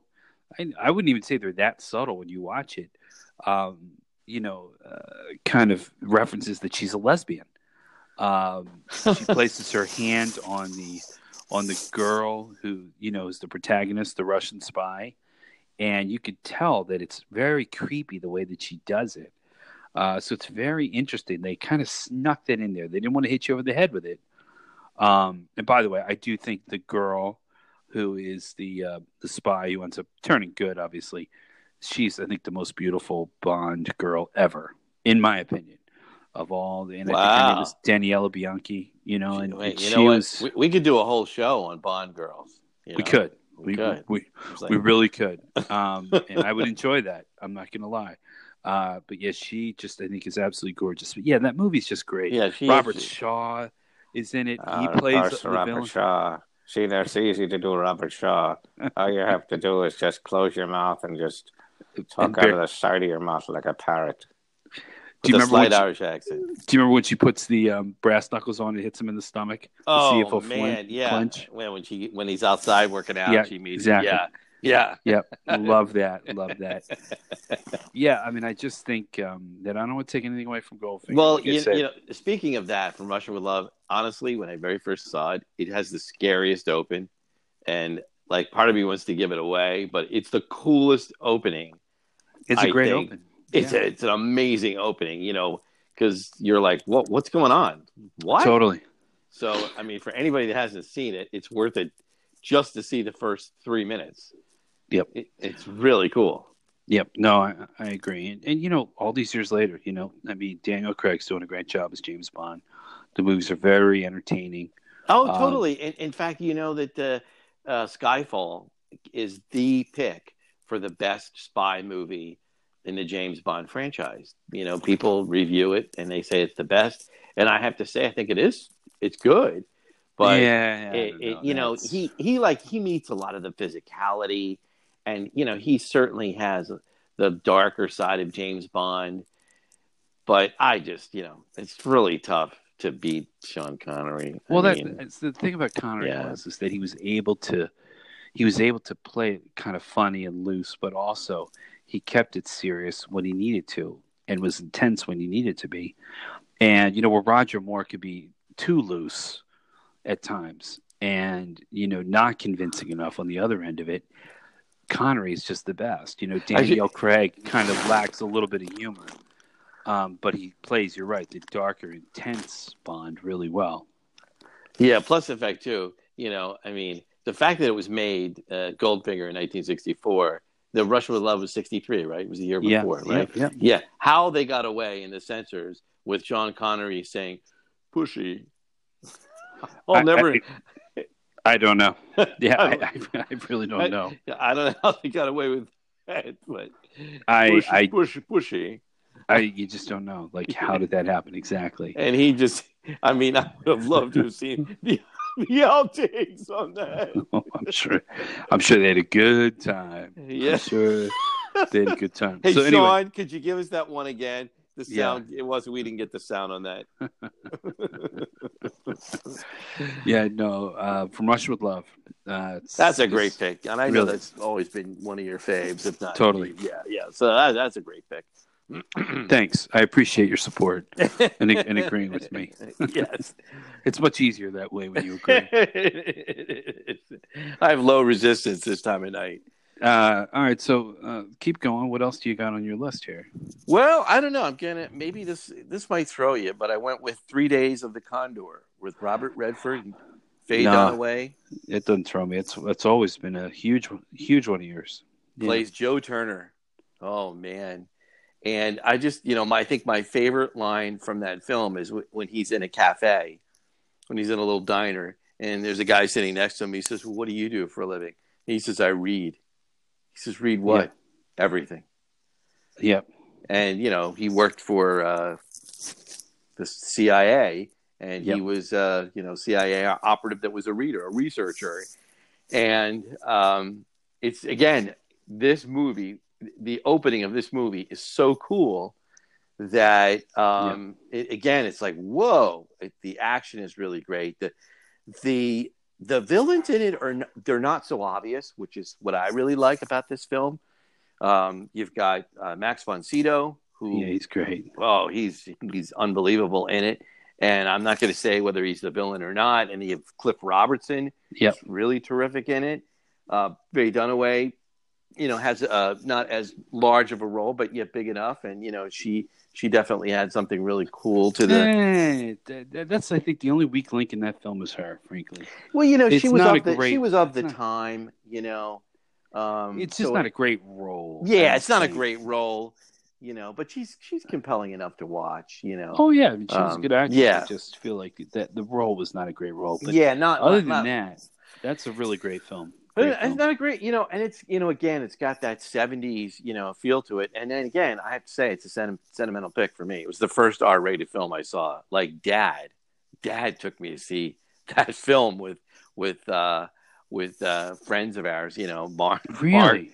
Art, and Mark Levin, and Dad and I, the four of us went to see that film.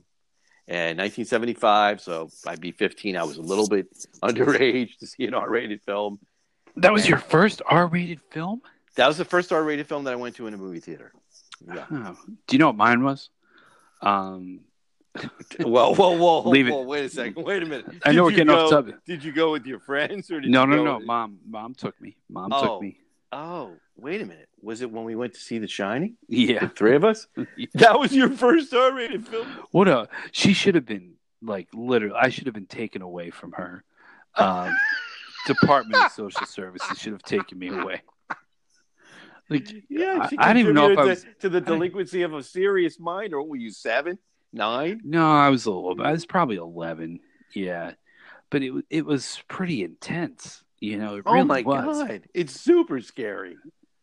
And It's, it just I'm not sure of her judgment call, but you know, I think what it was is because she knew I like scary movies. Not that we want to get off topic here, so she thought I'd be okay with it. But uh, that's I know that Three That- Days of the Condor was your first R. oh yeah, that's my first Yeah. R-rated movie. Yeah, and it was really. And there's another little side note to it too. Is that when Robert Redford opens the door to the uh, the agency, Uh-huh. he's on a he's on it's like a brownstone. It's kind of cool looking, and he's at the top of the steps, and they have uh, a, a low angle shot where you can where he looks maybe a little bit taller, you know, and he's he's wearing a navy pea coat. And I remember Dad, our father, who was in the fashion industry, saying, "You see that? That is going to be a big seller this year. He's going to make that." That coat sell, and man, it was like I had a pea coat. Like they, they were all in the department stores. It was like a big thing. Side note, but uh, again, he's really it's one of my favorite. Did Redford produce that? I know he produced you a lot of movies um, in the seventies. I, I I don't know. Um, I'd have to check on that. I'm not really sure. Didn't he produce uh, All the President's Men? Wasn't he? Yes, yes. Okay, and he Yes. produced a couple other films. Yeah, I Yeah. was I was curious if he did. We'll have to look that up. Um, Yeah. yeah. that's a great movie, a great pick. Um, I think I'm just gonna uh, go with this pick. It's a movie we both love. Once again, I think it kind of falls under that. The Towering Inferno. No, no, it's not one we both love. Uh, it's uh, from 1976. It's from it's Marathon Man. Um, oh man. and I think I I I just love that movie because it, it once again the '70s, so a, it has a grittiness to it that the '70s had, um, and you've got a really great cast of actors in there. You just do, you know, everybody from obviously, you know, William Devane and William Devane. a lot of teeth, a lot of teeth. Uh, you got Roy Scheider, of course, and then you know Dustin Hoffman and and Laurence Olivier, and and you know. I know Olivier is considered one of the great actors of all time, and I've watched you know a fair amount of his films, and I mean I I get that he's good, but when you watch that movie, you're like, wow, like he was so compelling as Szell, and I just once again it's that wrong man thrust into this world. Yeah, well, you know, it's it's really interesting when you see him, you know, in other roles. Whether you know, I mean, there's uh, you know, it's like he's in the movie Sleuth with Michael Caine, and he's in, uh, you know, when, when in Wuthering Heights. You know, you always get the feeling like, wow, I'm watching like this great Shakespearean actor, and he's a he's amazing, but you just get that there's that vibe that you get. But when like you watch him in this, you it's like an actor you know is is they don't want to you don't get so lost in the character that you don't know where your mark is you don't know what you're doing we're supposed to get lost in the character as the audience but it's like he became Szell i mean he Totally. became i mean like i thought that every single nazi that was still alive looked like him Oh, totally. And just the way that he's washing his hands. It's- yeah In in the scene, obviously with the drill, um, just the way that he does that, it's it's so subtle, but it's great. It just adds to that character. And you know, when he keeps asking, "Is it safe? Is it safe?" Right. Now, what's one of your favorite lines? You just told me this a few weeks ago. We talked about this, and it's it's not funny, but we laugh at it. Um, it's it's there's there's a somebody recognizes him. That's all I'm going to say. oh, oh, yeah, when on the street, Yes. on the street, yeah, Yes, yeah. yes. I know who you are. I know who you are. yep. yeah, Yeah, Oh, and then he pulls out that wrist knife, you know, the switchblade, and uh, yeah, no, just a brutal film, you know, and not a really very upbeat film at all. I mean, a very, you know, it's a very downbeat film in many no, and ways. and you know, I got to tell you what, it might be, it might be one of my favorite Dustin Hoffman films. He is, he he does that Yeah. role Yeah. so well. He doesn't overplay it. You know, there's a gentility about him. Um, there's a shyness about him. Uh, I mean, he's he's great in it. That might be one of my faves. Yep. Yep, yep, yep. and it, it, it's uh, and it's neat to kind of see, you know, Roy Scheider and Dustin Hoffman don't scream brothers to me. Um, uh, no, not no. at all. but you know, for for the short period of time, it works. Yeah, it does work. You know, yeah, it's just really, it's a great film. I think. And you know who ag- else is in that? Who does really nicely job is the uh, is the professor. Uh, I believe it's Oh, Fritz Weaver, right? Fritz Weaver, yeah, he's good. Yeah, yeah. he's great in it too. Like every every actor that was in this, every performer was was was really notable in that. You know, it's, it's amazing. totally well cast. Yeah, just a great film and one that I still enjoy. So yeah, there you go. Oh man, I was gonna pick that, but I went I went a little I went I went a little rogue on you, Lawrence, and I went with Steven Spielberg's Munich. All right, so see, I, that's I love that film, and I didn't know we were going that modern, but because that film was one that I thought of. I love that movie.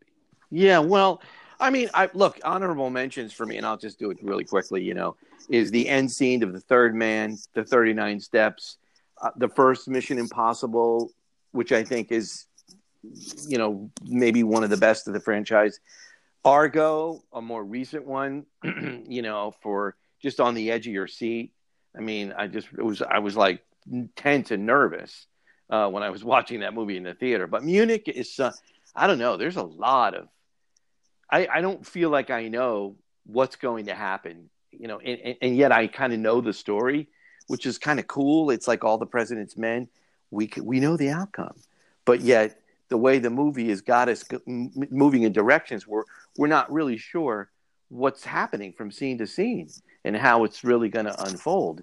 So I, I just you know, and the fact that you know it was it was an awful thing that happened, you know, uh, in 1973 at Yeah. the Olympics, you know, in Germany, and and the very fact that you know they, I mean, you know, the Israeli government was was insistent on on getting the bad guys, and they did. Sure, sure. The They got him, you know. Yeah, they got him, and you know. So, and and the way Spielberg does, the, you know, the the movie, I don't know. I guess maybe I I like it because it's it's very cinematic. You know, the you know everything is done in such a Spielbergian, just it's it's larger than life. The color, you know, the the action is it's very watchable. You know, uh, is you know the Thirty Nine Steps. Again, I I love that film, but it, it's it's it's a little it's a little tougher to watch. You know, just because of how you know how old it is. You know, 1935. Well, you know, I, I was watching it. It's funny. I was watching it the other night, and I was, and I said, you know what, the this movie needs is a soundtrack, um, because it's all there. It's it's a great film. It really Yeah. is, and there's a lot of really cool action. Um, but you know, I, a lot of movies still had not really incorporated or understood the impact that music could have on the telling of a story. So, uh, and I think that was to come, and it was still years to come. So they were still kind of moving music in and out. But anyway, Munich, great film. Um, and I think because it doesn't have big stars too, that really helps it exactly. that helps it. It seems more authentic. Um, it adds the realism. Yeah, so that's a good pick. I um, a couple of honorable mentions for me. Two films are really similar, which was The House on 92nd Street and 13 Rue Madeleine, um, from Oh, 1945 13 Rue Madeleine. That's a nice. That's a good film. uh, from 45 and 47. So, yeah, what I like about those movies is they're kind of these faux documentaries. They're kind of half, you know, they, they tell it in a documentary style, but it's a narrative story.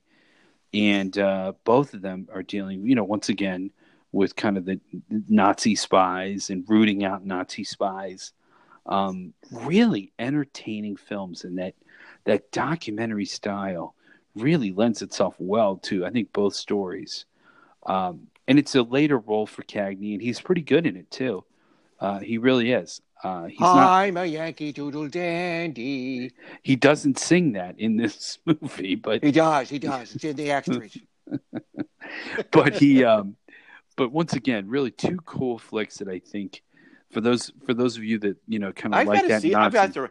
I have to revisit that again. It was just on about a year and a half ago, and I and I I, I liked it. So I have to see it again. you should see the House know? on Ninety Second Street. Have you seen that one? Um, That's really good. you It- know, it's similar, similar, similar style. uh, Told in that half documentary. Who's in that? Um, honestly, there's nobody. The biggest star in there is Lloyd Nolan. I think it's not really filled with big stars.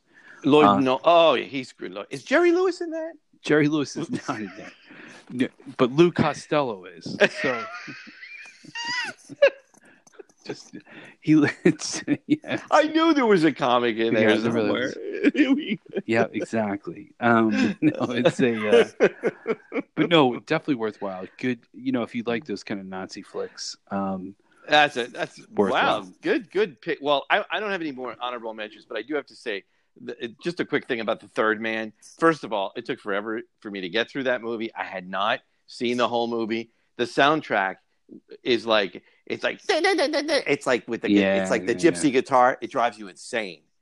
It absolutely drives you insane. But the cool thing about it is, I love the ending of it. It's a great ending. it is. Um, it's really it's really fun. You know, if you can get there. Uh, I mean, it's just a long. You know, the movie's only like, it's not even two hours, but it, it just seemed longer than that. But the, one of the funniest things about the movie is Bernard Lee is in that film, and he plays um, uh, he plays like an officer in the film. And of course, Bernard Lee would, would go on to star in the 1960s in the James Bond franchises. To be, he was the character of M. yep. Right. So uh, I thought that was kind of cool to see him him in that. Um, and, yeah, it's uh, one of those movies where I saw it. I'm glad I saw it. Yeah. Um, that's how I feel for, about it. for it doesn't compel me back again and again. Yeah, not really. It would be on my clip reel, maybe. You know, like I'd have to take a scene from it and say, "Wow, that's a really cool scene." You know. Um, I mean, it's fun when Orson Welles does show up as Harry Lime. That yeah, is fun, and I mean, it. Joseph Cotten is good in it. I mean, he holds the movie, he holds it together. Um, and Joseph Cotten was a good, solid actor. Yeah, Um, but Joseph Cotten is he is a good, but it's like watching Hume Cronyn for like 121 minutes. I, I just don't know how compelling that's going to, you know. he, he, he, I and again, I don't want to get on Hume Cronyn. He was a really good actor, but he was more of a supporting player and wasn't Right, a, right. a, a lead. You know. Okay, I'll give you that. Yeah. I'll give you that. I, I, uh, like I said, glad I saw it. Yeah, but it wouldn't. I feel the It wouldn't way. make my final. Wouldn't make my final list. It really wouldn't. Um, I mean, and, and, and we mentioned at the beginning. I mean, you could mention any number of Hitchcock films. I kind of just wanted to step outside that realm a little bit. Um, I've always loved the movie Saboteur. That's a great film. It's a lot of I'm fun. another Hitchcock film. You know, Mhm. and of course, North by Northwest and Notorious. Well, I had that on there too. Thank you for mentioning that. I, I thought you were going to pick Notorious because no, you know you yeah.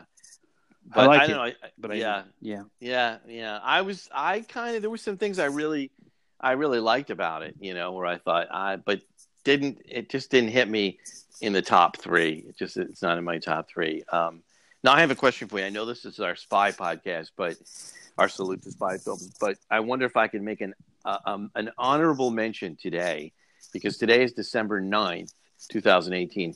It is the 102nd birthday of Kirk Douglas, who oh, oh yeah, is you know one of the great Hollywood movie stars from the golden age of Hollywood. yeah. And he's 102 today. And TCM was running. Oh man, they were running uh, the, a, a Man with a Horn and L- Lust for Life. His uh, Sure. his you know Vincent. Oh, Vincent Van Gogh. Yes. Just buy my painting. Just one. Just one painting I gotta sell. That's uh, that's pretty good. Yes. so happy birthday, uh, Uh, Kirk. happy birthday, happy birthday, Kirk. Really, I'm, Yes. I'm sure you're listening. Um,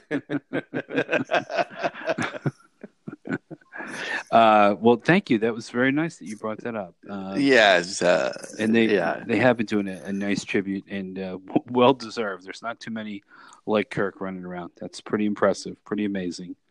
yeah. uh, we should we should do a you know a salute. Maybe maybe we'll do it. Maybe we should do a podcast salute to Kirk Douglas. I mean, he's done some great some great films. He really has. You I know, mean, we could- it's one of the only you know uh, classic actors you know left. Olivia De Havilland, another one who's 102. Olivia De I mean, an right? incredible Olivia career that she had. Incredible career. Totally. Norman. Lloyd Yeah. just turned 104 in November. Yep. Yeah, Yeah. like like centenarians, and there's there's a couple of more I think that are over 100. Yeah, there's there, there's probably a few, and then there's a few that are pushing it. I know Doris Day's getting up there. I think she's 96 or 97. Yeah, that was funny to see a man with a horn and to see the scene between Doris Day and Kirk Douglas. They're both alive, Yeah. you know, 96 and 102. How about yeah? Very few movies like that. Uh, well, this was enjoyable. Uh, This was. a good pick for the spy and espionage ones. Uh, check these out uh, as they show up on TCM or look up some of the picks. Uh, send in some of your own, uh, and uh, we will be seeing you soon. Totally. All Thank right. you, Lawrence. Thank you, thank you, Jeffrey. Have a good night. Uh, all right, you too. All right, happy watching. The podcast you just heard was made using Anchor. Ever thought about making your own podcast? Anchor makes it really easy for anyone to get started. It's a one stop shop for recording, hosting, and distributing podcasts. Best of all, it's 100% free. Sign up now at anchor.fm slash new. That's anchor.fm slash new to get started.